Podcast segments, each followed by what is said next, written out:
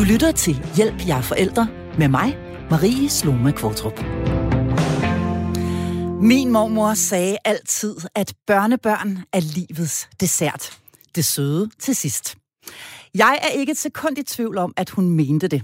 Jeg er dog heller ikke et sekund i tvivl om, at mine forældre af og til mente, at hendes kærlighed kom til udtryk på en lidt uheldig måde. Når man bliver forældre, er der mange ting, der ændrer sig. En af dem er jo i sagens natur, at ens egne forældre nu pludselig er bedsteforældre.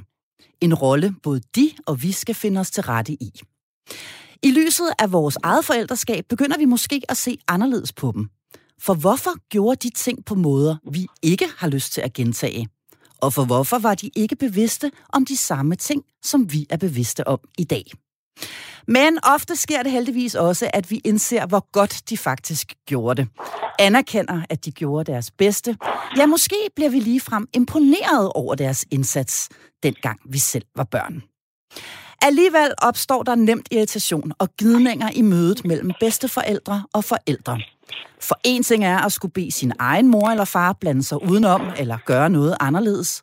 Noget andet er at gøre det samme over for sin partners forældre, som vi jo ikke nødvendigvis deler værdier med. Og de kan virkelig blande sig for meget. Men også blande sig alt, alt for lidt. De kan være irriterende og bedrevidende og fortælle nostalgiske anekdoter om alt det, de gjorde helt rigtigt, dengang deres børn var små. Børn, som i øvrigt aldrig skændtes, spiste grimt eller på anden måde opførte sig dårligt. Og alt det skal det handle om i denne uges episode af programmet her. Jeg har kort og godt valgt at kalde det bedste forældre. Jeg er som vanligt flankeret af to kompetente medlemmer af mit faste panel, og i dag der er det psykolog og parterapeut Frej Pral og pædagog og familierådgiver Tina Brandt. Og du kan hele udsendelsen igennem skrive til os på sms'en, skriv R4 og send afsted til 1424. Velkommen til Hjælp, jeg er forælder. Og lad os lige starte ved rollerne, der ændrer sig, når vi bliver forældre og vores egne forældre bliver bedste forældre. Fordi hvad er det for et skift, der, øh, der sker herfra? Har du lyst til at starte med at sige lidt om det? Ja, det kan jeg godt. Altså, det er jo, det er jo et helt vildt skifte. Altså, mange oplever, at de faktisk kommer tættere på deres egne forældre, når det her det sker. Altså, de oplever, at de på en måde, men det kommer til at dele skæbnefællesskab med, for lige pludselig er man jo også selv blevet forældre og står i de samme sko, som de har stået i hele livet, og der er jo rigtig mange der, hvor det deres egne forældre, de glæder sig allermest til ligesom at vise det her nye barn frem til. Altså nu har man ligesom ført slægten videre, ikke? Og ligesom gjort det her en stolthed forbundet med det. Mm. Så, hvad det. Og så oven i det, kan man sige, kommer der så alle de der refleksioner over ens egen barndom, og hvordan har det egentlig været at være mig selv, og hvordan vil jeg egentlig gøre tingene anderledes, end jeg selv er vokset op, og hvad vil jeg give med mm. videre, som jeg måske har været glad for. Øhm, så det er noget af det, der sker, og så indfinder der sig bare, især med det første barn, en ekstrem stor sårbarhed, øh, mm. lægger jeg mærke til, især hos moderne forældre i dag, over for at gøre det godt nok øh, som forældre. Og det er jo særligt også i ens egne forældres øjne, man gerne vil gøre det godt nok. Mm. Så vi får altså ofte et, øh, et andet syn på vores egne forældre, når det er, vi øh, selv får børn. Øhm, og det kan jo bringe en hel masse øh, ting med sig. Øh, ting, som kommer op af rygsækken. Også en masse øh, vrede eller frustration, eller ting, som man lige pludselig bliver opmærksom på, at det har de da i grunden ikke gjort særlig godt, eller helt rigtigt, eller det har man ikke lyst til at, øh, at gå ud og gentage. Øhm, er der ting, vi først ser eller anerkender omkring vores egen opvækst og opdragelse, når vi selv pludselig står med forældrerollen? Er det mig, der spørger? jeg... Ja, jeg vil gerne. Jeg, jeg spørger bare ja. Vil du svare, Tina? Ja. det vil jeg gerne. Øhm, altså, jamen, jeg tror, Frej sagde det lige før, at, øh, at, eller, at man bliver mere opmærksom på, om der er nogle ting, som man selv vil gøre anderledes. Øhm, men der er også det der med, at man pludselig ser på sine forældre øh, i sådan et lys, hvor det er helt almindeligt. Altså, øh, da vi var børn, der var vores forældre jo orakler. Og det har de måske mere eller mindre været hele tiden. Og øh, vi er mange, selvom vi er voksne, så mister vi armene, når vi kommer hjem til vores mor, ikke? fordi så pludselig så, så skal der serveres og gøres ved. Og nu vi, så vi opfører os på mange måder stadig som børn, selvom vi er voksne. Mm. Og det, det sker der et skifte ved, når vi selv får børn. Mm. Men jeg tror også, vi får kæmpe meget større respekt for den opgave, de har stået med. Mm. Måske i virkeligheden, ikke? Altså, det, det er der i hvert fald nogen, der gør. Vil du supplere herfra og, og, ja, og, og, og sige noget om det, det syn, vi, vi, vi ja. måske uh, får på vores forældre, når vi selv står uh, i rollen pludselig? I den grad. Altså, jeg tror, alle bærer jo sådan et uh, indre barn med sig, kan man sige. Sådan en eller anden, altså en, en rygsæk af erfaringer fra, hvordan det var at være mig selv, da jeg var barn. Mm. Og det er noget, som jeg oplever, at moderne forældre bliver mere og mere bevidste om. De mærker mere og mere, hvad var det, der gjorde ondt? Hvad var det, der ikke var rart, dengang jeg var lille? Og på en måde, så bliver det der indre barn til et helt sådan fysisk barn, når man så selv får et barn, altså bliver forældre selv. Og det er jo derfor, jeg nogle gange kan høre forældre sige, for eksempel, hvad hedder det, jeg skal simpelthen ikke have min øh, mor eller far til at passe det her barn i, hvad hedder det, tre dage eller to dage, eller bare en dag i træk, fordi jeg havde det simpelthen så svært med det og det og det, og det skal mit barn på ingen måde opleve. Mm. Det vil sige, man har, og det er jo helt vildt, at man altså selv er gået igennem en hel barndom og blevet nogenlunde fornuftig menneske, og så fordi man har oplevet de her ting, så kan man simpelthen synes, at ens barn for eksempel slet ikke skal passes af de her mennesker, fordi de ligesom har gjort så ondt på en selv. Mm. Så det er noget, jeg sådan oplever kommer ret meget op i mine, hvad hedder det, terapier, hvis der har været nogle, øh, en svær barndom for eksempel med nogle øh, for en selv. Ikke? Mm. Hvad kan det typisk være for ting? Fordi en ting er jo nogle store, måske grundlæggende svigt eller et eller andet andet, man ja. kan have oplevet, men det kan jo i virkeligheden også være meget øh, mindre ting. Altså for eksempel, at øh, ja. øh, jeg fik altid øh, toastbrød, og det skal mine børn fandme ikke have. Altså de skal have noget ordentligt brød. Altså det, det, det, hvad, hvad, hvad, øh, det, det spænder vel vidt i virkeligheden, når de her følelser kommer op, op i os. Helt helt vildt vidt. Jeg kan huske, jeg spurgte, snakkede faktisk lige med min mor om det, og hun sagde, at hvad hedder det, vi skulle på alt i verden ikke have Nutella, når vi kom hjem til min bedstemor. og, og, det, og, det, og det første, hun gjorde, det var selvfølgelig at servere en masse Nutella for os alligevel. Hvad hedder det, når vi kom hjem i sådan en eller anden stille, stille protest imod, hvad hedder det, øhm, imod min mor der. Og det er sjovt at snakke med min mor om det i dag, fordi hun kan jo så heldigvis godt se nu, at det var for meget dengang, og hun ligesom havde for meget brug for at gøre oprør imod mm. de der ting hos sin egen mor. Hvad hedder det? Øhm, og i dag vil hun have taget det meget mere afslappet, og jeg mm. tror, at det er et keyword, vi kan vende tilbage til igen, men det er det her med, at vi er så meget på barrikaderne i forhold til de der små ting, der skader vores egne børn, og vi vil simpelthen så gerne skåne dem for de der ting, så vi vil, hvad hedder det, øh, have lange forventningsafstemninger med vores egne forældre om, hvad der må være, hvad der ikke må være, og mm. hvordan de skal opføre sig, og hvordan de ikke skal opføre sig, når de ja. er sammen med vores børn. Fordi de skal for alt i verden ikke tage nogle af de der skrammer med fra livet, som vi selv, vi selv har fået. Og det kan som sagt være små ting, som hvad får de at spise, det kan være øh, hvad hedder det, hvordan skal man sidde omkring bordet, det kan være, der kan være alle mulige ting, man har med sig, som man ikke synes, man vil give med, med mm. videre til sine mm. Egne børn. Og vi kommer til at vende tilbage til lige præcis det her med værktøjskassen, og hvor lidt og hvor meget man skal øh, aflevere en manual sammen med barnet, når det skal passes hos øh, bedsteforældrene. Men jeg har egentlig lyst til at sige, at da jeg selv blev mor for første gang for snart mange år siden, der kom det faktisk bag på mig, hvor meget jeg havde brug for min egen mor i den situation. Jeg gik ellers rundt og var et voksen menneske og bildte mig ind, at jeg havde frigjort mig fuldstændig fra hende, men det skulle altså vise sig, at det slet ikke var tilfældet. Hvorfor kan vi opleve at have mere brug for vores forældre end nogensinde før, når vi selv bliver forældre? Jamen, ja. Må jeg sige noget om det? Ja, du må, Tina. Ja. Jamen, jeg tror, der er mange andre forhold i livet, hvor vi ligesom øver os. Du, du har taget en uddannelse til journalist, og du har, du har trænet i det, som du nu er så god til. Øhm, men det med at træne til at blive forældre, der har vi kun et sted at kigge hen, og det er fra vores egen barndom. Mm. Øhm, og, og så kan vi jo komme i konflikt, når vi, hvis vi har det sådan, at det, som jeg oplevede som dysfunktionelt eller uharmonisk, eller bare ikke særlig rart, det, det skal mine børn i hvert fald ikke opleve. Men der sker bare desværre det, at hvis ikke vi er meget bevidste, og vi ikke får tænkt os meget, meget godt om, så når vi bliver presset, og det gør man jo, når man har små børn, og man ikke har sovet i 14 dage eller 14 måneder, mm. øhm, så, så, og vi mangler handlemuligheder, altså hvis vi kommer i effekt, så kommer vi til at gøre præcis det samme, som vores forældre gjorde.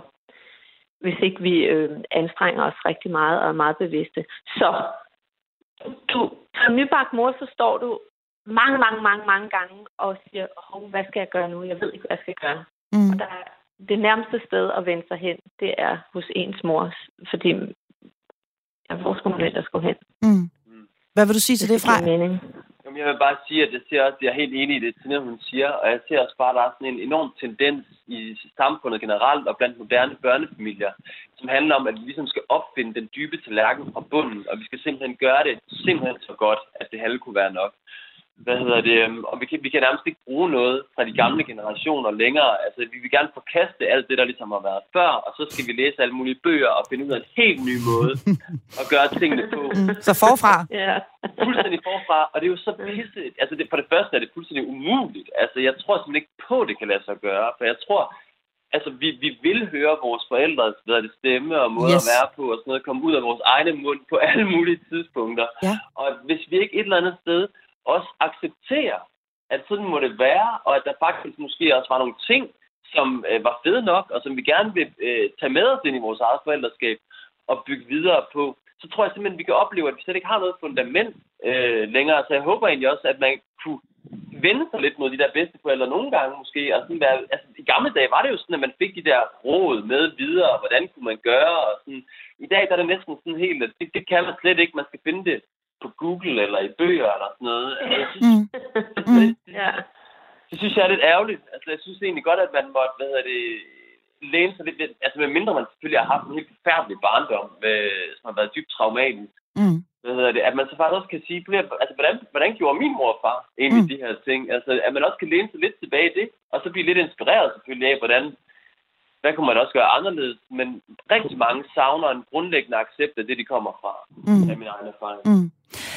Jeg har altså også oplevet det her som lidt af et uh, tveægget svær. Altså, jeg har brug for dig, mor, øh, og du skal være her, og du skal hjælpe mig, og du skal støtte mig, men du er også pisse irriterende, for jeg vil selv, og jeg kan selv, og man bliver jo næsten tre år igen i denne her situation, hvor man selv er blevet mor eller far, står mm-hmm. med et lille barn, for man vil have dem, og så vil man alligevel ikke have dem.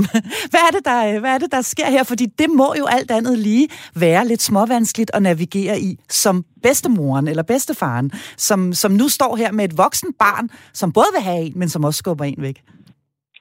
Men altså, hvis man kan, øh, ligesom man, jeg jo egentlig også synes, man skal gøre med børn, stå sådan lidt ydmygt på sidelinjen og prøve at se barnet, og nu i det her tilfælde ens eget voksne barn, øh, erobre det nye territorie, Mm. og så øh, stå klar med, øh, med en hjælpende hånd, hvis det bliver efterspurgt. Mm. Giver det mening? Ja, det giver god mening. Det giver god mening. Vi er også nødt til Altså, at sige... jeg vil sige, ja, som- ja. som øh, tidligere daginstitutionsleder, altså jeg har jo oplevet selv øh, hotshot-direktører med 400 mand under sig øh, være fuldstændig på herrens mark, når de står over for deres egen treårige. Mm. Så det er en svær rolle. Hvad siger du, Frej? Altså, jeg vil bare sige, at til alle de bedsteforældre, der sidder og hører med øh, derude, og det håber jeg virkelig, der er mange, der gør, så øh, altså, man, man bliver nødt til at forstå, at ens børn virkelig står et skrøbeligt sted, altså, og et virkelig sårbart sted, når man selv får børn. Og noget af det, de har allermest brug for og, i den her situation, det er at blive bakket op. Det er at få at vide alle de ting, de gør godt. Altså, alt, alt det, man får øje på, de lykkes med. Sig det til mm. dem. Altså, sig det til dine børn. Fordi det er, altså, man skal simpelthen ikke underkende den betydning, fordi der er så meget skrøbelighed. Åh oh, nej, er det nu godt nok? Er det nu godt nok? Eller ah, har jeg nu gjort noget forkert? Og det her med at få at vide af sin, hvad hedder det, mor eller far, I gør det skide godt, og prøv at det der, det går da skide fint. Og, det, og hvis man så har Ja. nogle ting, man gerne... Ja, altså, men jeg tror bare, den her anerkendelse, Mm. mm. altså man skal virkelig ikke, øh, hvad hedder det, undervurdere, hvor meget den betyder, fordi altså, moderne børnefamilier er meget mere skrøbelige og sårbare, end øh, man lige skulle godt tro. Ja, og nu er vi faktisk henne ved, øh, ved, ved noget af det, nemlig denne her anerkendelse, øh, eller, eller det modsatte. Fordi jeg er nok ikke det ene om at have oplevet, og jeg, jeg startede øh, hele udsendelsen ud med at nævne min egen mormor. Hun var ekspert i det her med at huske ting på en noget anden måde, end øh, min mor måske lige erindrede det. Og det var altid sådan, at hun huskede den måde, hendes børn havde været på, og deres familieliv havde været på, meget, meget positivt. Altså, øhm, for eksempel var det sådan noget med, mine børn spiste med kniv og gaffel, da de var to år gamle, og de tørrede i øvrigt aldrig fingrene af i tøjet, og øh, hvad, altså alt al denne her sådan glorificering af, hvordan hun egentlig selv havde været mor, og hvordan øh, hendes forældre havde øh, øh, oplevet øh, øh, havde været, at det havde været dengang. Hvad, hvad, hvad i alverden er det, der sker her med, med, med, med bedsteforældres hukommelse? Altså, hvad, hvad er det, der foregår? Og hvorfor kan man have behov for at, også at sige det højt? Øhm, så meget larmede mine børn aldrig, og så videre, og så videre. Altså, jeg, jeg tror, at øh, dels så er det vores fantastiske hjerne, der, der spiller os et pus, og hver gang vi ikke rigtig kan huske noget, eller hvor vi kun har oplevet noget sporadisk, så fylder, vi, så fylder hjernen selv hullerne ud. Og ligesom når et barn har været i konflikt i institutionen eller skolen og skal fortælle om det, så har vi jo tendens til kun at fortælle, øh, slå ned på de steder, hvor vi selv fremstod i det bedste lys. Okay, så det ja. kan være det, der er på spil. ja. og når det så er sagt, så har bedstemor eller bedstefar eller din mormor har jo sådan brug for at føle sig værdifuld. Det har alle mennesker. Mm. Og jeg tror, at det her kan være et af de steder, hvor at øh, en usikkerhed over den nye rolle mm. øh, kan komme til udtryk, hvor man kommer til at fremstå lidt for bedre viden, ikke? Jo, fordi man kan øhm, sige, det er jo øh, forfærdeligt irriterende for forældre, hvis der sidder en, ja, en, en bedsteforælder og, og, og glorificerer. Øh... Men det er jo en, ja, det er interessant, det Tina også siger omkring usikkerheden, for det tror jeg faktisk er rigtigt, at de også kan føle sig usikre. Og nogle gange kan der være sådan en selvforstærkende spiral, fordi når at, hvad hedder det, bedsteforældrene, de begynder at sige de her ting, fordi de er usikre på, hvad hedder det, om de har gjort det godt nok, så bliver øh, børne, børnene irriteret over det, og tænker, åh, hvorfor skal jeg hele tiden sige det, og jeg føler mig så elendig over, at jeg så ikke gør det godt, når mine børn er åbenbart ikke ligesom sådan, som de selv var. Mm. Og så bliver de irriteret tilbage på forældrene igen, og Præcis. så bliver forældrene endnu mere usikre, øhm, og så bliver de endnu mere brug for ligesom at glorificere deres egen, hvad hedder det, barndom. Men jeg tror også, det kan være vigtigt netop, måske også for forældrene at se lidt igennem det. Ja. Og sige sådan, øh, måske netop at sige, ja, vi har da gjort det skide godt. Der er, jeg tror helt klart, der er mange forældre, der overhovedet ikke agter deres egne forældre i det omfang, de burde gøre det. Altså fordi der er så meget skuffelse, og I var der ikke nok, og alle de sår, vi har fået med. Og det er der rigtig mange forældre, bedsteforældre, der er pisse træt af, mm. tror jeg helt grundlæggende. At mærke, at deres børn, børn går også pisse utilfredse over alting. Og der tænker jeg også helt grundlæggende, at man skal gå i noget terapi med sin egen sorg, og så skal man lade være med at forvente, at de der forældre, de ændrer sig sådan super meget omkring det. Det er en anden snak. Ja, øhm, men en vigtig snak. En vigtig snak. Man kan tage på et andet tidspunkt. Men jeg tror helt klart på, at det, som Tina siger, der er helt klart noget bias, og det kender jeg da selv. Jeg har da allerede glemt alle de svære ting, fra da mine børn var helt små, eller de største af dem.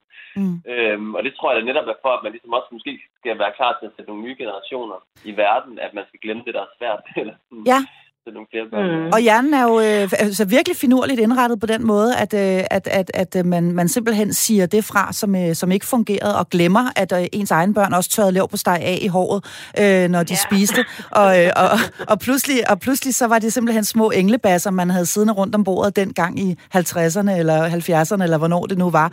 Men alle de her kommentarer, som øh, man nogle gange bliver, bliver mødt med som forældre, som man kan blive vanvittigt irriteret over, og det kender jeg selv, fordi de jo simpelthen lader til det ene, øh, lader til at tjene det ene formål og miskreditere eller så tvivl mm. om ens evner som forældre. Det er i hvert fald sådan, de nemt kan komme til at blive opfattet. Altså, øh, der kommer du jo med et meget godt bud her på, hvad vi egentlig kan stille op med de kommentarer fra, nemlig at sige, men det er rigtigt, øh, mor, vi, var super, vi, vi sad altid super pænt om bordet, eller I gjorde det rigtig godt. Det er i virkeligheden en måde at håndtere det på, og ligesom lade det passere, lad være at gå ind, det er sgu da løgn, det er da ikke rigtigt. Jeg kan da huske, at jeg altid havde pletter på tøjet. Det er simpelthen ikke, jeg lærte først at spise med kniv og gaffel, da jeg var 23. Altså, man skal lade være at gå ind i det i virkeligheden. Er det det, du siger?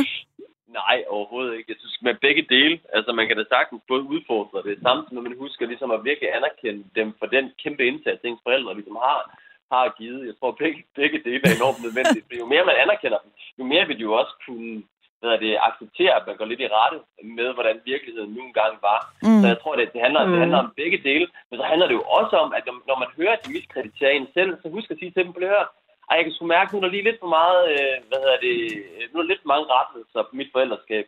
Øhm, jeg kan sgu egentlig mærke, at det vil være mega fedt lige at få lidt opbakning, eller sådan noget, ja. i stedet for. Mm. Det kan man jo lige så, lige så vel sige øh, til dem. Det synes jeg, der er sindssygt værdifuldt.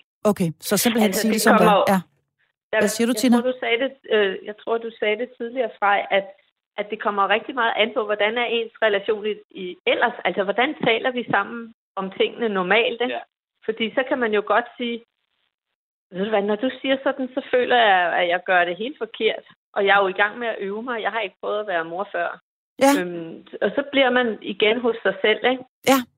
Og, og hvis man nu er meget modig, ikke? Mm. så kan man spørge bedsten, jamen, siger du det, fordi du ikke synes, jeg gør det godt nok? Mm. Hvis altså, man er klar til at høre svaret. Men det er ja, hvis man... gode dage, hvor man har sovet, ikke? Jo. Siger du, at du synes, han spiser grimt? Nej, okay. Godt, fordi en ting er jo at ens uh, egne forældre, og det at skulle uh, forholde sig til deres værdier, som vi jo kender ind og ud uh, i forvejen. Noget andet er at skulle forholde sig til sine svigerforældres værdier, og den kultur, som de jo kommer med. Hvad er det, hvis vi skal bare lige helt kort omkring det, hvad er det for konflikter øh, fra Pral? Nu spørger jeg dig, for jeg ved, du sidder rigtig meget med det, mm. øh, øh, ofte møder det i din, i din psykologpraksis. Hvad er det for konflikter, der kan opstå her, øh, når en kultur simpelthen møder en anden, øh, og det ja. drejer sig om børneopdragelse? Ja, jeg kommer nok til at sige det sådan lidt øh, på spidsen, men det må I så bære over med derude i stuerne. Men jeg tror, der, jeg tror, der ligger sådan en... Øh, latent øh, drage inde i alle øh, farmødre, som hvad hedder det, grundlæggende har lyst til at øh, hvad hedder det, spise og fortære til svigerdatteren, eller den nye svigerdatter, og så bare hvad hedder det, tage hvad hedder det, børnebørnene og sønnen hjem til sig selv. Ja. Øhm, eller tage hendes plads. Ej, jeg mener det selvfølgelig ikke sådan, men altså, der foregår i hvert fald et eller andet, og jeg lægger ofte mærke til i min praksis, at det er en svigerdatter, svigermor, ting, øh, som går i gang, hvor svigerdatteren ofte føler sig underkendt på en række forskellige sådan, øh, ja, punkter i forældreskabet. Og ofte så er det meget sådan subtilt i virkeligheden, altså svigermoren. Og, det, og selvom hun så vil sige det, som Tina foreslog før med, at jeg kan mærke, at du underkender mig, eller jeg kan mærke, at der er noget, så vil svigermoren give lidt af på den og sige, nej, det gør jeg da ikke. Det kan jeg da ikke finde på. Det har der ikke noget med noget at gøre. Mm. Øhm, og, så, altså, og, og der tror jeg, og jeg har lagt mærke til, at der er sådan en konkurrence øh, imellem, hvad hedder det, svigermor og svigerdatteren på en måde der, som ikke er der på samme måde blandt mændene. Og, hvad er det for en øh, konkurrence? Øh, ja, men det er jo sådan en eller anden konkurrence om, hvem er det ligesom, der har sønnen i virkeligheden, ikke? Altså, ja. hvem er det? Altså, den er, den er sådan svær, fordi nogle gange så har mændene det svære ved at klappe den der navlestreng også til, øhm, til deres egen mor. Og det kan jo selvfølgelig også mærkes, øh, hvad hedder det, hos, øh, hos hans, eller hos, hos hustruen, at den der navlestreng måske ikke er helt kappet, og han kan ikke rigtig se de samme problemer, som hun ligesom kan se. Og, ej, skal du virkelig tage sådan på vej? Og, ej, så svært, så, så slem er hun da ikke. Og, mm. ej, det er da ikke noget. Altså, hvor hun ikke føler sig bakket op af ham, og så opstår der lige pludselig også en konflikt imellem, hvad hedder det, de to, altså i parret, hvor hun på en måde også føler, at, øh, det er, det, at det er hans mor, der, der ligesom har indtaget den der første plads der, ikke? Mm. Øhm, så det er typisk den, den form for konflikter, jeg, øh, jeg mærker. Og så også en søn, som har svært ved at tage konflikten med sin egen mor, eller sige, prøv at høre her, jeg synes, du blander dig for meget i vores børn, eller jeg synes, du et eller andet, ikke? Fordi han også frygter hendes reaktion, fordi han har en tæt knytning til hende, han har svært ved at gøre op med. Øhm, så det, øh, det er noget af det, jeg ser tit. Ja. ja. Altså, at, at, der, at der simpelthen også er et element af, øh, min mor, hun, hun øh, ville have gjort det helt anderledes og meget bedre end dig. Øh, det, ja. det, det simpelthen også er, og, og dermed kan der faktisk komme noget, noget jalousi i virkeligheden. Ja, enormt meget jalousi.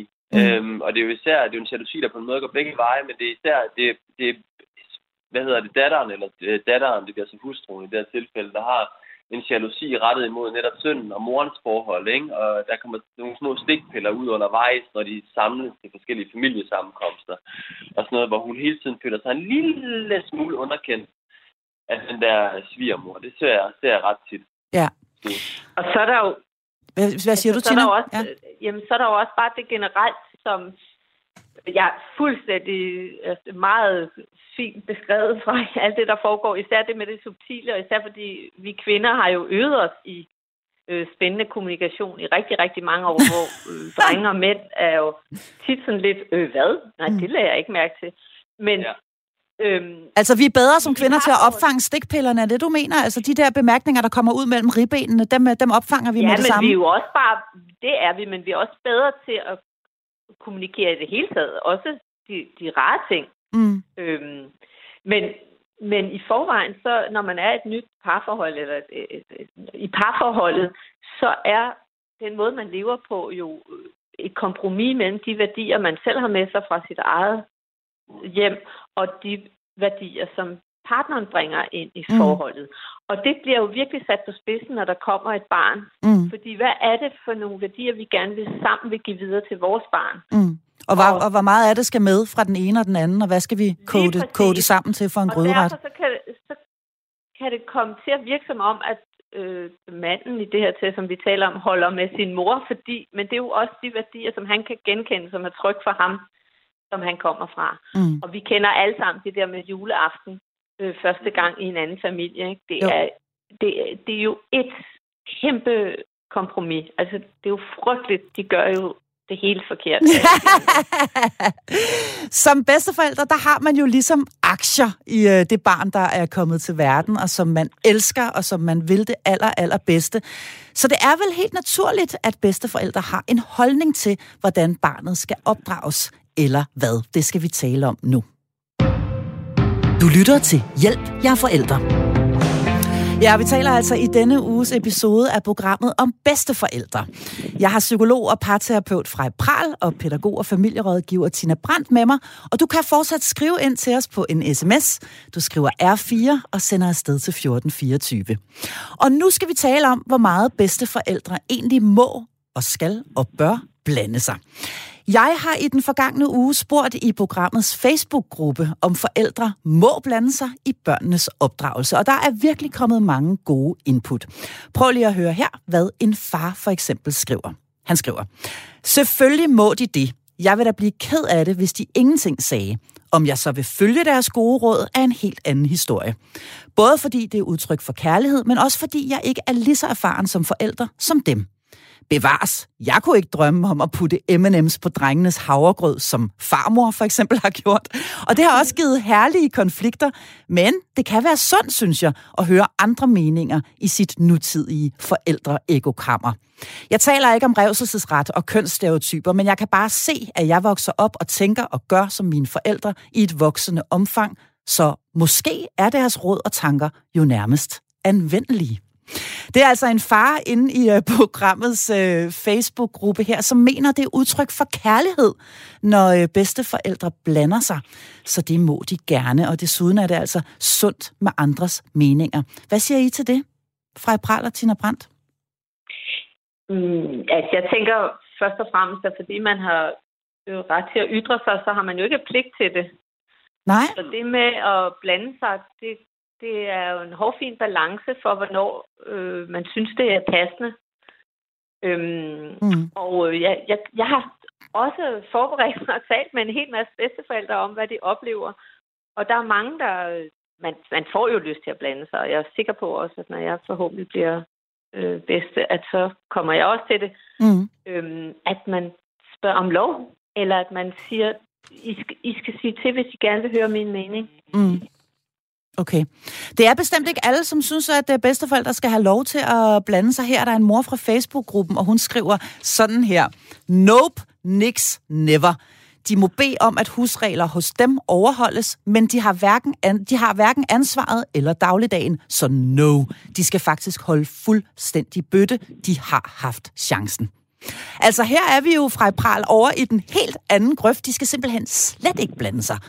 Kan det ikke potentielt gå hen og gøre de pågældende bedsteforældre kede af det, altså så deres følelser, eller stå i vejen måske lige frem for en tilknytning til børnene, hvis man som forældre er så kategorisk og simpelthen melder ud, at I må overhovedet ikke blande jer i noget som helst? Nej, det synes jeg ikke. Altså, det er på ingen måde stå i vejen for en tilknytning. Det betyder ikke, at de ikke godt kan have børnene over at være sammen med dem, som der står på deres præmisser. Øhm, og så videre. De skal bare ikke få noget i talesættet. Det, de ser, at deres egne børn gør forkert, eller det, de bekymrer sig om øh, ved den opdragelse, der foregår derhjemme. Og jeg synes egentlig, det er interessant, fordi, hvad hedder det, øh, jeg, jeg tror, altså, hvordan kan, jeg vil hellere spørge, hvordan kan man gøde jorden for, at, de der, at man kan få lov til at blande sig, det giver mening, altså, mm. i den der relation, og at hvis man for eksempel, som Tina siger, spørger om lov, altså, hey, hallo, hvad, vil I gerne have mit perspektiv på noget, for det første, så kan man give det, og så synes jeg, det er meget bedre at give det, hvis man starter med anerkendelsen, altså hvis man starter med at sige, jamen I er jo allerede så godt på vej, og der er jo, altså vi gør jo alle de her, de her, de her ting, måske bare den her lille bitte ting, den kunne gøre et eller andet, altså mm. at man ligesom serverer det sådan meget nænsomt, hvis man endelig skal blande sig øh, med mm. noget, og man serverer det fuldstændig sådan ydmygt over for sig selv og siger, det er bare noget, jeg ligesom har jagtet. For jeg synes, der er noget i, at altså, nu har man ligesom haft sin chance som forældre. Man har ligesom øh, givet det videre til det eget barn, man kunne give videre. Og nu må der også være et slip og en tillid til, at de kan forvalte hvad hedder det, de kort, man har givet dem på hånden mm. bedst muligt. Man risikerer i hvert fald meget hurtigt, at hvis man begynder at blande sig, at så sætter man en ny bekymring i gang i de der forældre, der tænker, åh nej, nu gør vi det jo heller ikke godt nok, og det fokuserer vi jo heller ikke nok på. Og, og så bliver forældrene i virkeligheden mere ængstelige og mere urolige, og derved, derved det endnu dårligere forældre for de der børnebørn, man jo egentlig gerne vil have, de var bedre forældre for. Mm. Så man skal i hvert fald finde en meget gelinde måde at gøre det, og man skal spørge sig selv, altså, har jeg grundlæggende vist den tillid, og har jeg anerkendt dem nok, mm. før jeg begynder at gøre det her? Mm. Men, mm. men man kan sige, det handler jo også om, øh, i hvert fald øh, fra mit perspektiv, som jeg lige umiddelbart tænker det, at øh, noget af naturligheden simpelthen risikerer at gå fløjten, hvis man skal hele tiden skal tænke over, blander jeg mig nu, eller blander jeg mig ikke. Øhm, og i, i, i, i, i bund og grund handler det jo selvfølgelig også om, øh, at det handler om, at man er sig selv, men vel også om grænser. Og prøv lige en gang at høre her, fordi her er der nemlig et eksempel på lige præcis det, også inden fra vores Facebook-gruppe. Det lyder sådan her. Når børnene er alene med deres bedsteforældre, eller andre voksne, de har en relation til, så bestemmer bedsteforældrene. Især når det er hjemme hos dem. Lidt efter devisen, hvad vi ikke ved, har vi ikke ondt af. Når vi er der, eller det er hjemme hos os selv, så bestemmer vi.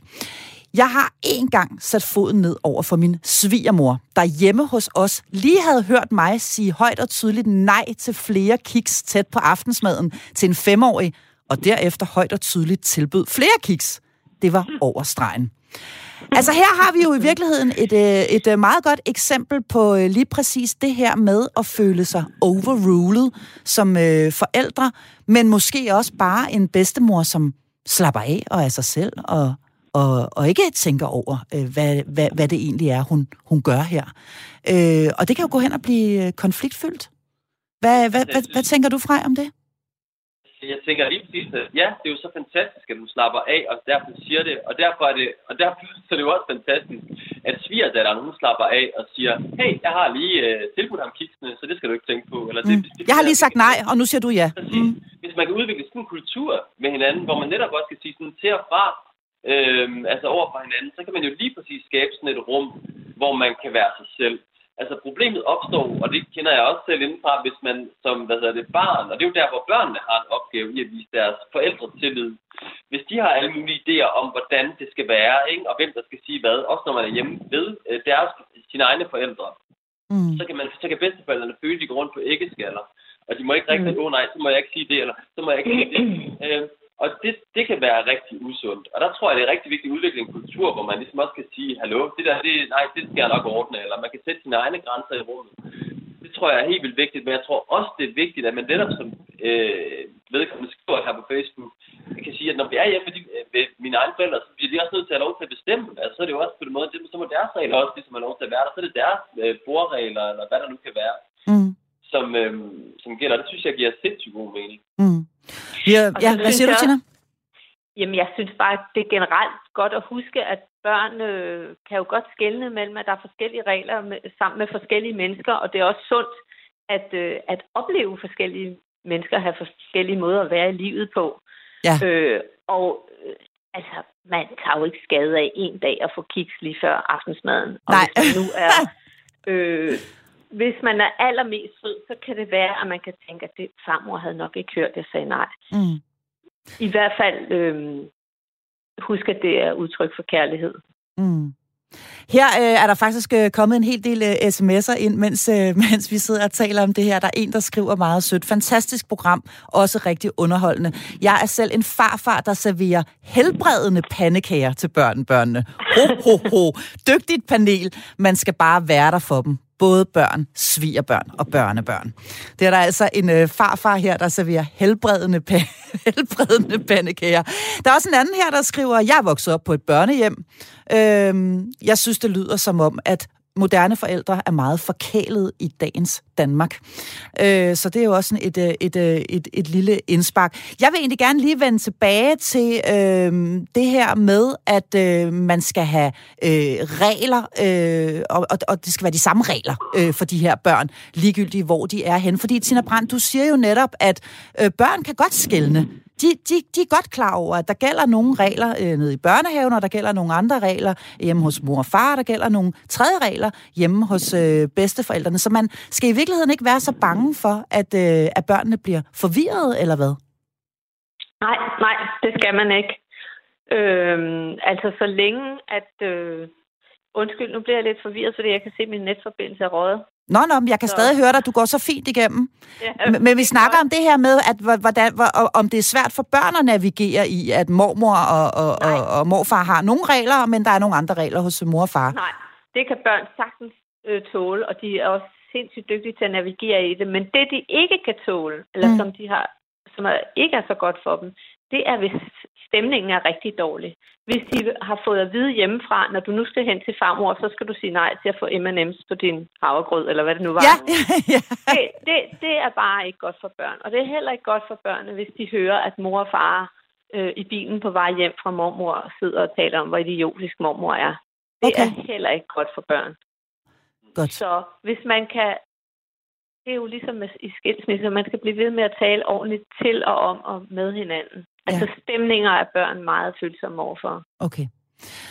Vi har faktisk øh, modtaget en mail i denne her uge, og det er en mail, der kommer fra en bedstemor. Hun skriver specifikt, at hun ønsker at være anonym, men det hun gerne vil spørge panelet om, det er følgende. Hun skriver, kære panel, hvad gør man, hvis man som bedstemor ser sit barnebarn mistrives?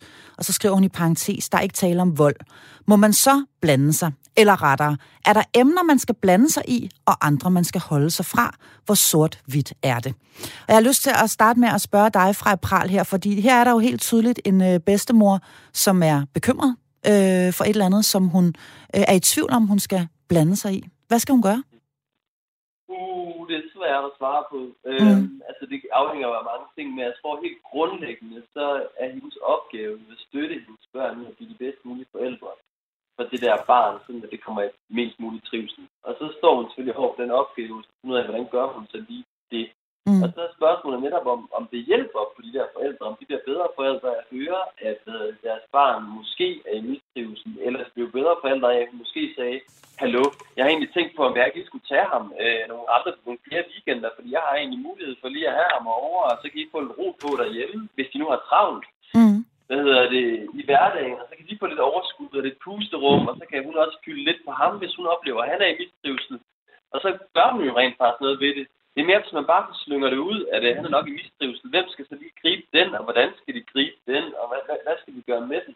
Altså, men så, hvis de har en kommunikation i forvejen, hvor de godt kan sige sådan nogle ting, og de kan snakke med hinanden om, hvis noget er svært eller ikke dur, så kan man jo sagtens sige, prøv at her, Øh, det kan godt være bare mig, altså, men øh, altså, Ole har han det egentlig, hvad hedder det, hvad oplever han har det på tiden, for jeg synes, han virker sådan nedtrykt.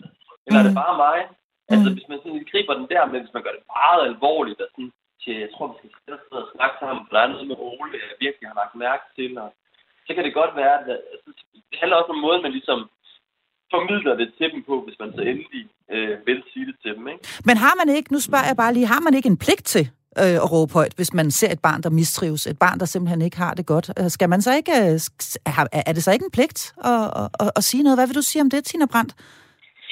Jo, altså i, i yderste konsekvens, hvis det er virkelig mistrivelse, eller som det hedder i fagsproget, når et barn er truet på tag eller velfærd, mm. har man jo pligt til at underrette øh, barnets kommune om det. Mm. Øh, men det, der kan jo være rigtig mange nuancer i det, og vi ved heller ikke, om den mistrivsel øh, stammer hjemme fra øh, Oles egen familie, eller om det er fra daginstitutionen eller fra skolen. Og det, det kan man jo også spørge til. Øh, men, man skal, men, men jeg hører jer begge to sige, at man skal gøre noget. Ikke? Er det rigtigt? Øh, er det rigtigt forstået? Altså, hvis man ser et barn mistrives øh, af den ene eller den anden grund, det ved vi jo god grund ikke, hvad det drejer sig om her, men hvis man ser et barn mistrives, og, og, og vil også over en længere periode, må man formode, så, har, øh, så skal man gøre et eller andet. Og så skal man ja, finde ud af, hvad man skal gøre, men man skal gøre noget. Og det er altid godt at starte. Undskyld, Frank. Ja, hvad siger ja, du, Frank? Bare snak. Bare, ja, jeg mener bare igen, vi kan nogle gange komme til at gøre altså, tingene værre ved at gøre noget. Og det er ligesom der, jeg er optaget af, at man ikke begynder at putte en hel masse uro og usikkerhed ned over de der forældre, som garanteret er overbebyrdet nok i forvejen. Så man skal finde en måde, enten at servere det på, eller gøre med den bekymring på, så de ikke øh, hvad er det, får det endnu værre, end de måske har det i forvejen. Det er ligesom det, jeg er optaget af. Mm. Men, men ja, sige... ja, fordi barnet, barnets tag er vel alt andet lige det vigtigste? Ja, helt klart. Men jeg mener også bare, at man kan ikke adskille barnets tag altså fra de der forældre, barnet går og er sammen med til daglig. Så jo, jo bedre at de har det, de der forældre, jo bedre vil jeg også helt klart mene, at barnet sidste ende har det. Mm. Hvad vil du sige, Tina?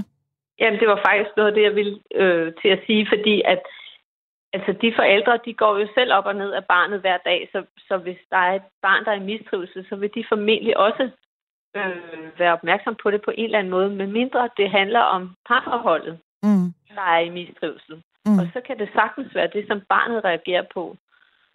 Øhm, og det- Ja. Så, så, så det er alt afhængigt af, hvad det er for en form for mistrivsel, vi er ude i her. Men alt andet lige hører jeg jer begge to sige, at man øh, at der må man altså godt gøre noget, eller man skal måske ligefrem gøre noget. Man skal altid være... Hvad siger du, Tina? Jamen, jeg synes, at man skal virkelig huske ydmygheden og gå forsigtigt til værks. Altså, Mm. som du også siger fra, altså man ikke skubber sit eget barn eller, eller sviger øh, barn væk. Og risikerer og i virkeligheden at gøre, at gøre ondt værre. Ja, Så, ja. men det er jo udtryk for stor kærlighed, det her, øh, til, til barnebarnet. Og det Ja. skal vi jo... Og man kan jo opleve det i mange andre af livets, øh, i af livets relationer, altså også til, til venner og så videre. at Man, man ser et eller andet, og man tænker, hov, det der, det er ikke helt godt, men det kan være vanvittigt svært at, at finde ud af, hvordan man skal gribe an, og hvordan man skal få sagt noget, uden at, at, at sove øh, for meget. Men jeg håber, at det var svar nok i hvert fald til denne her mor, som altså havde skrevet på vores mail i løbet af ugen, og jeg kan også samtidig sige, at det er du også meget velkommen til at gøre når som helst. Der er også mulighed for at være fuldstændig anonym. Mailadressen til programmet her er hjælp radio4.dk, og det er hjælp stavet H-J-A-E-L-P.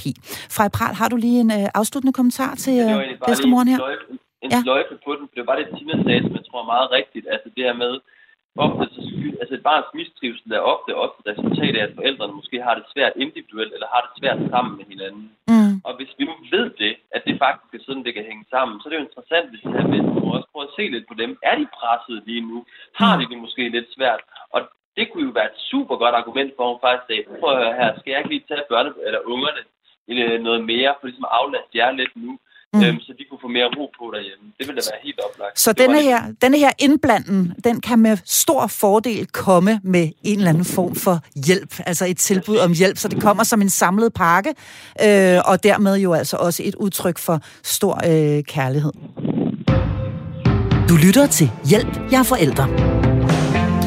Vi taler om bedsteforældre i denne uges episode af programmet, hvor jeg har pædagog og familierådgiver Tina Brandt og psykolog og parterapeut Frej Pral med mig på nogle øh, sådan forholdsvis øh, coronasikre øh, forbindelser. Vi har været omkring, hvad det er, der sker med vores roller, når der kommer børn, som også er nogens børnebørn. Og nu har vi talt en del om, hvor lidt eller hvor meget for bedsteforældre bør blande sig. Du kan stadig sms ind til os. Det gør du ved at skrive R4 først i en besked og sende afsted til 1424. Og det handler jo i høj grad om grænser, når vi taler om bedsteforældre og hvor meget eller hvor lidt de bør blande sig. Men vel også om ikke at såre hinandens følelser unødigt. Så hvordan sætter vi de grænser? Og hvordan får vi tydeligt gjort, hvilke spilleregler vi som forældre gerne vil have, der skal spilles efter? Altså, det skal vi tale om nu. Vi skal altså med andre ord ned i værktøjskassen. Og hvad vil I to kære paneldeltagere hive op fra den? Hvor meget skal vi, øh, skal vi tale med forældre og svigerforældre om, hvordan vi ønsker, det skal være omkring vores børn? Altså, jeg synes, vi skal... Hov, undskyld, nu er jeg på dobbeltlyd. Vi skal... Øh... Hvad hvad er det, man siger? Man skal vælge sin kampe med omhu. Altså, der er detaljer, der kan være for små, synes jeg, til, at, øh, at man behøver at kridte banen op over for sin, øh, sin, for sin barns bedsteforældre. Mm. Hvad kan det være for eksempel? Altså, hvornår bliver det for småt? Ingen M&M's, ingen M&M's på havregrøden. Er det for småt? Altså, det, hvis det nu er et barn under et år, som... Øh, altså, jeg kan da selv huske, at mine børn var knapt et år, og de havde aldrig nogensinde fået sukker før, og min mor siger, at de skal da have noget is. Og jeg siger, at det, det, det vil vi godt vente lidt med. Ej, sikkert noget pjat, siger hun, og stikker skeen ind i munden på dem, ikke? Men det, de, har jo, de har jo overlevet og klaret det fint. Øhm, ja, hvornår kan det blive, blive for Jeg småt? synes, det er svært at sige. Jeg synes også, det er noget, det er også noget, der, altså, der løbende revurderes, altså hvad der ligesom er for småt og for stort, ikke? Altså jeg kan Mm. huske, vi havde sådan noget med fjernsyn i starten, også hjemme med min svigermor, ikke? De måtte ikke se fjernsyn, de der små, fordi det, var, det, det, det fik de firkantede øjne af, ikke? Og miste Ja. deres fantasi, og det var helt vildt farligt. Og hun blev frustreret over det. Hun tænkte, jamen, de andre børnebørn, de må jo godt se, så skal de så ind i et rum og være for sig selv, eller hvad? Ja. Når de andre sidder og ser fjernsyn. Og, og, så, og så pludselig kunne jeg også godt se det absurde i det. Altså det var jo det grundlæggende lidt absurd, at det skulle være på den der måde, ikke? Mm. Hvad hedder det? øhm, Så jeg tror også, at man stille og roligt finder ud af, også at okay, det er måske ikke, de, altså, kun finstænger, de må få derhjemme. Det er vist også okay, at de får øh, noget slik en gang imellem. Ikke? Altså, men i dag oplever jeg bare, forældre de har en ret, altså bedsteforældre skal bevæge sig på en ret smal sti, mm. øhm, helt generelt.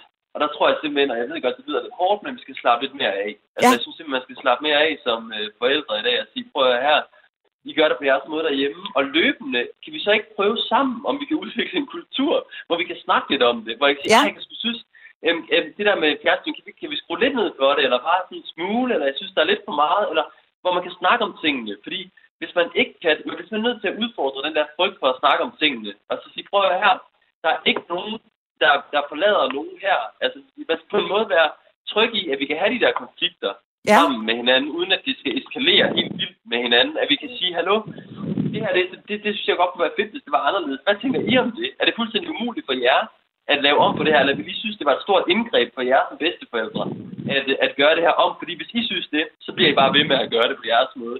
Men hvis det er en mindre ting for jer at lave om, kunne vi så mm. ikke godt prøve at gøre det på en anden måde? Altså, vi, vi bliver simpelthen nødt til at lære at blive bedre til at ture og snakke om tingene øh, med hinanden. Mm. Mm. Her er der altså faktisk kommet en sms, som ligger meget godt i forlængelse af det, vi taler om nu, nemlig hvordan kommunikationen er mellem øh, forældre og de pågældende bedsteforældre. Den lyder sådan her. Kære panel, hvordan vil I takle, at en bedsteforælder trækker sig og, si, trækker sig og sin uvurderlige hjælp, hvis vedkommende bliver sur over ikke at få lov til at gøre, som det passer dem i forhold til børnene? Kærlig hilsen, gammelfar. Altså, her er der, her er der, en, her er der åbenbart en bedsteforælder, som bliver fornærmet øh, og sur, og siger, jamen, så må I klare det selv. Så øh, kan jeg ikke hjælpe jer med at passe børnene. Hvordan, mm. øh, hvordan vil I håndtere det, bliver der spurgt om her på sms'en? Men altså, jeg, jeg sidder og tænker på også, at du sagde lige før fra, at, som uh, Mads Steffensen altid har sagt i Monopolet, hvis ikke folk havde så svært ved at kommunikere, så havde det jo ikke noget at lave. Mm. Nej. Så så øhm, altså, jeg får lyst til at vide, hvad der er gået forud. Ja. Altså, hvor mange konflikter har der været inden det her øh, med, at besten bliver fornærmet? fornærmet. Ja. ja. Ja, fordi hvis, det har, hvis, hvis søn og svigerdatter har øh, stillet tusind regler op, øh, hver eneste gang, at de skal være sammen ja. øh, med barnebarnet, så kan jeg godt forstå, at man bliver sådan lidt overfyldt. Okay, jeg kan ikke gøre noget godt nok. Ja. Så må I også, så må I også øh, selv tage jeres barn. Så må I skulle selv ligge og, rode, og rode med det, altså? Ja, vi ved ikke, hvordan, hvad der er gået forud, men jeg synes jo altid, man skal tage udgangspunkt i sig selv og mm. sige, jeg, jeg er ked af, øh, hvis der er et eller andet, der er sket imellem os, så du ikke har lyst til at passe mm. øh, Ole, kan vi snakke om det? Ja. Hvad vil du sige, Frej? Jeg vil bare gerne sige, man må stille sig selv spørgsmålet, hvad er vigtigst? Er det vigtigst, at mine børn har et forhold til sine bedsteforældre, eller er det vigtigst for mig, at hvad hedder det, de her regler bliver overholdt, altså mm. når de er over mine bedsteforældre? Ja. Og der tror jeg, med, med, med mindre bedstefar slår dem og vandrygter dem, eller mm. sådan på andre måder, så vil jeg næsten altid mene, at det er det vigtigste, at de har en kontakt øh, med, hvad hedder det, med bedsteforældrene. Så jeg tror, nu ved jeg jo heller ikke konkret, hvad det handler om, men jeg kan mm. komme med et andet eksempel. Mm. Øh, hvor der var nogle forældre, der havde trukket sig, øh, bedsteforældre, der havde trukket sig fra en kontakt, fordi der var, der var ekstremt skrappe regler om, hvad, hvad, hvad børnene måtte få at spise. De var ikke allergiske, men det var sådan nogle sundhedsideologier, øh, der ligesom øh, lå bag forældrenes ønske om, at det skulle noget helt særligt at spise. Så vi fik næsten sådan en spiseseddel med over til de der forældre, bedsteforældre, ikke? Okay, ja. Og til sidst så orkede de det ikke længere, hvad hedder det, bedsteforældrene, at de skulle leve op til alle de der regler. Nej. Og så sagde jeg simpelthen til dem også, I skal simpelthen gå tilbage, hvis I ønsker at få kontakten genoprettet, så skal I gå tilbage til jeres øh, bedsteforældre der og sige undskyld. Vi er ked af, at vi havde alle de her idéer om øh, alt det, I skulle, og vi kan sagtens se, at det var alt for meget. Og grundlæggende så ønsker vi bare, at I skal have en dejlig kontakt øh, med jeres børnebørn, som ikke er forstyrret af alle vores idéer om, hvordan tingene skal være. Mm. Hvad hedder det? Værsgo, her er de. Mm. Og det er ligesom, det, den plantede vi så der. Men det betyder jo ikke igen, som jeg snakkede om, at man ikke må sige noget som helst nogensinde til sin... Men, men det kan bare virkelig hurtigt tappe over og blive alt for meget bliver alt for meget. Jeg kan faktisk se, at gammelfar, som skrev beskeden her omkring øh, fornærmet bedsteforældre, som til sidst trak, øh, øh, altså risikerer at trække sin uvurderlige hjælp, at øh, han skriver ind igen og skriver tak for gode svar. Så, øh, så det var, øh, altså, det var, det var super dejligt. Altså det, jeg hører jer sige, det er jo, at det kan simpelthen gå hen og blive for meget. Altså at man øh, nærmest opriser et helt regelsæt for bedsteforældrene, som man så forventer, at de agerer indenfor, eller at man nærmest afleverer barnet med en manual, øh, når, det skal, når det skal passes. Øh, så en øh, balancegang, altså det at finde en eller anden form for balancegang, nu tænker jeg, at vi nærmer os øh, afslutningen af, af programmet fra Pral, altså i, i kommunikationen med bedsteforældrene. Slap lidt af, øh, en eller anden form for balancegang, og så noget, og så noget kommunikation alligevel.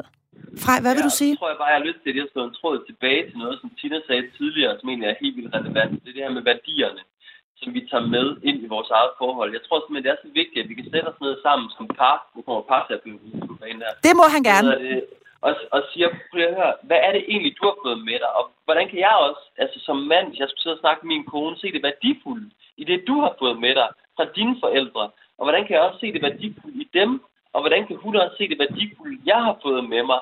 Altså på en måde kunne, kunne se de der ting, fordi hvis vi, hvis, hvis vi ikke oplever, at vores partner kan se det, hvis vi oplever, at vores partner grundlæggende synes, at det er nogle dødssyge forældre, jeg har, så bliver det også, hvad hedder det, så bliver det, så er det også som om, at der er en del af mig, min partner ikke kan lide, fordi jeg er også produktet af mine forældre, mm. og de værdier, jeg har med mig ind i parforholdet. Så vi bliver simpelthen nødt til at sætte os ned og prøve at få en form for kærlighed, siger det, visitationstegn, ind til de der svigerforældre, der også ligger der, fordi de også udgør min partner.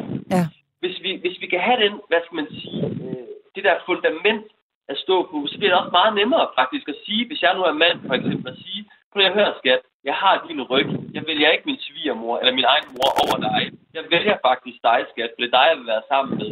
Og jeg vil mm. gerne trække nogle grænser, også i forholdet med, hvad hedder det, med min mor, sådan at du kan føle, at du er nummer et. For selvfølgelig skal du være det. Mm. Fordi, altså, hvis man kan få de to, det kan så blive en positiv selvforstærkende spiral, kan man sige. Men fordi, hvis hun ikke føler sig som nummer et i forhold til svigermor, for eksempel, så vil hun hele tiden synes, at svigermor er en the ass, og hun vil ikke holde det ud. Ja. Og så vil han hele tiden føle, at nødt til at forsvare svigermor, eller forsvare sin egen mor, og så har vi den negative spiral, der kører. Ikke?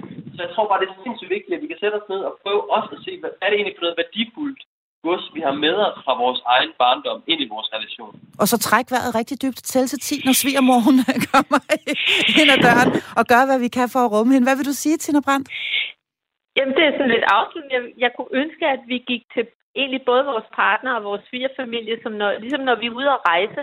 Mm. Hvis I kan huske dengang, man kunne det, øh, og man oplever en ny kultur, så går vi jo sådan med nysgerrighed og interesse forrest, og vil rigtig gerne prøve at lære de her menneskers kultur at kende. Mm.